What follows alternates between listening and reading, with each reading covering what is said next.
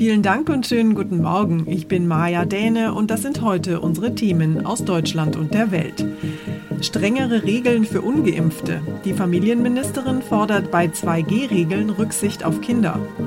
Großalarm an der Synagoge in Hagen. Nach einem Großeinsatz der Polizei gibt es Entwarnung, aber die Ermittlungen gehen weiter.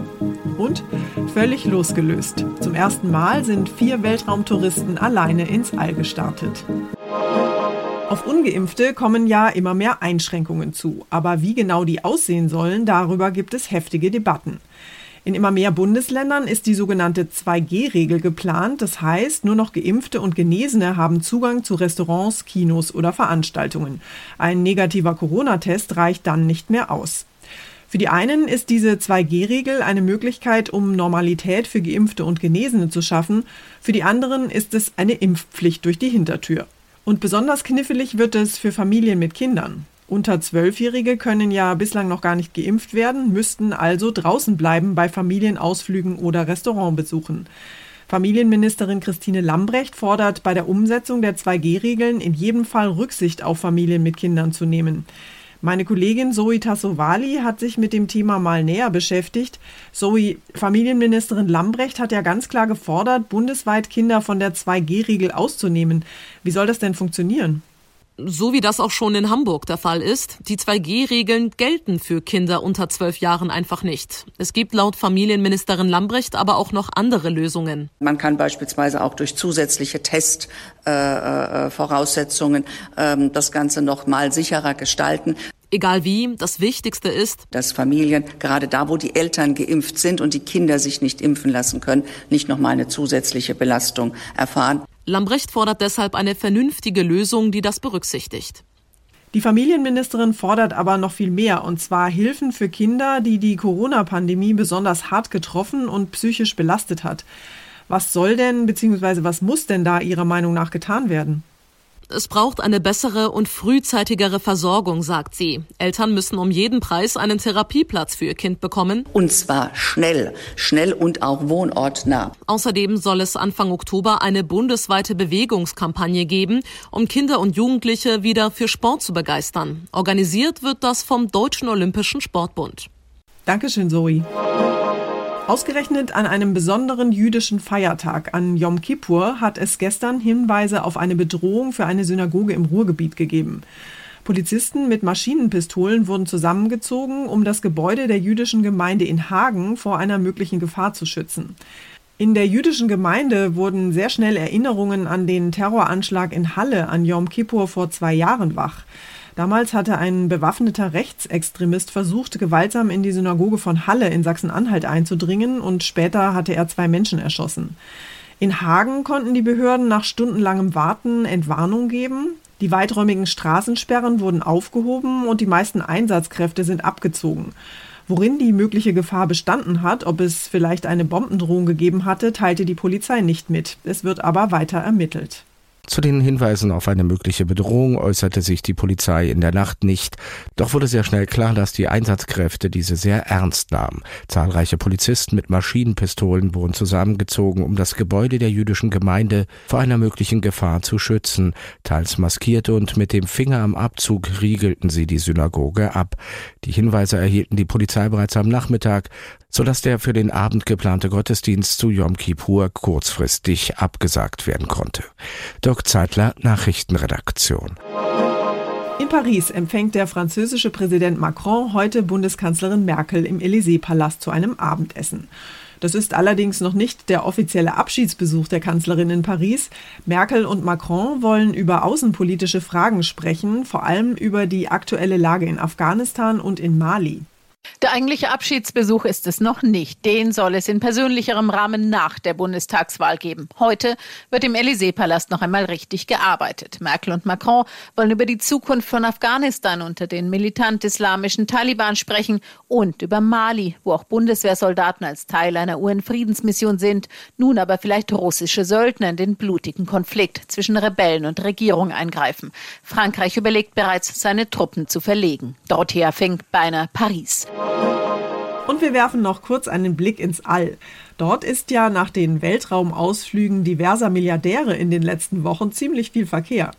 Jetzt sind erstmals vier Laien alleine zu einem mehrtägigen Weltallausflug vom Weltraumbahnhof Cape Canaveral in die Erdumlaufbahn aufgebrochen. Unsere Korrespondentin in den USA, Tina Eck, beobachtet das Spektakel für uns. Tina, an Bord ist ja schon wieder ein Milliardär, der das Raumschiff gemietet und drei weitere Passagiere mitgenommen hat. Was ist denn dieser Jared Isaacman für ein Typ?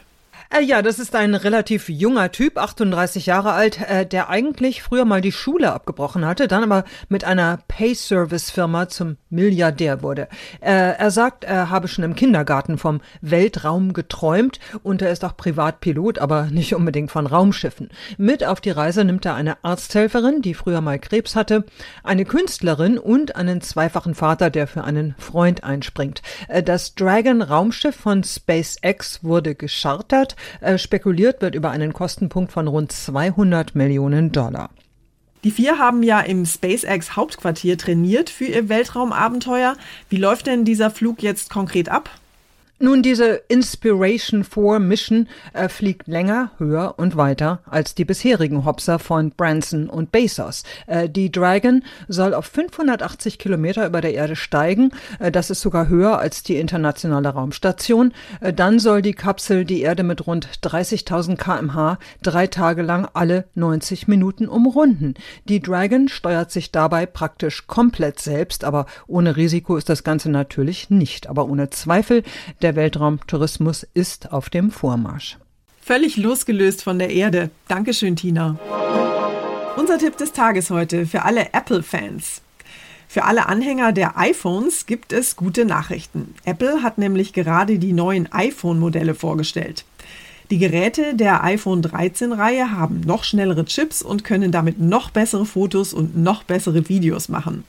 Beim Design hat sich allerdings kaum was geändert. Im Großen und Ganzen sehen die neuen iPhones aus wie die alten 12er Modelle.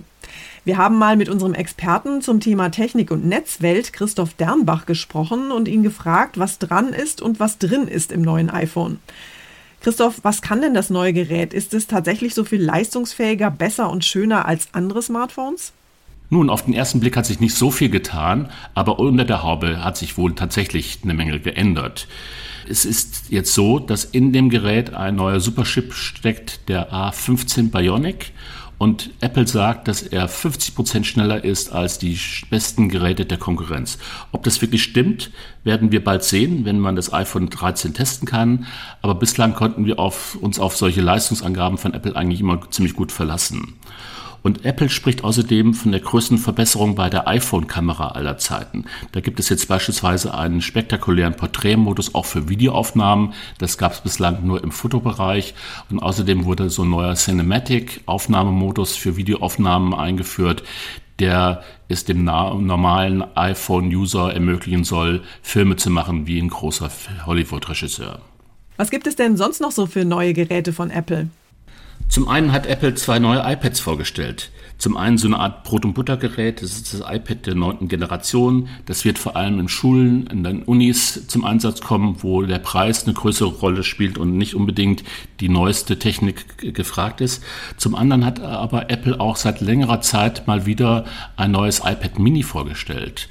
Und das ist tatsächlich ein echter Kraftriegel, vollgepackt mit der neuesten Technik. Und ich könnte mir gut auch vorstellen, dass das äh, Gerät als Gaming-Maschine überzeugen kann. Neue Technik von Apple. Dankeschön, Christoph. Und zum Schluss geht es hier bei uns um knallharte Interviews und Elfjährige, die Politikern mal so richtig auf den Zahn fühlen. Erst vor ein paar Tagen hat ja ein ZDF-Kinderreporter den AfD-Chef mit der Frage nach seinem Lieblingsgedicht bloßgestellt. Und jetzt haben zwei Kids Unionskanzlerkandidat Laschet und SPD-Mann Scholz mal so richtig ins Kreuzverhör genommen. Thomas Bremser, wie hat sich denn Olaf Scholz geschlagen? Ja, tapfer würde ich sagen, denn ich glaube, mit solchen Fragen hat er nicht gerechnet an dieser Stelle. Er saß auf einem Kinderstuhl in einem kleinen Zelt mit Kuscheltieren. Lange ging es um die Frage, warum die Regierung zusieht, wie Flüchtlinge im Mittelmeer ertrinken, darunter auch Kinder. Kinder ertrinken. Ja, deshalb muss man etwas tun zu ihrem Schutz. Also es ging sehr, sehr ernst zu, damit hätte Scholz sicher nicht gerechnet. Und wie hat Armin Laschet auf die Fragen reagiert? Ja, nicht ganz so souverän, würde ich sagen. Oft sogar patzig, etwa als es um CDU-Mann Maaßen ging, den viele am sehr rechten Rand einordnen. Ist Hans-Georg Maaßen ein Rechter? Warum ist das ein Rechter? Frage ich Sie. Ja, wenn du mir fragst, ist Hans-Georg Maaßen ein Rechter, musst du ja wissen, wer Hans-Georg Maaßen ist oder was der Schlimmes gemacht hat. Also Laschet habe ich richtig angemerkt, dass er froh war, endlich gehen zu können. Das war's von mir für heute. Ich bin Maja Däne und wünsche Ihnen einen guten Start in den Tag. Tschüss und bis morgen.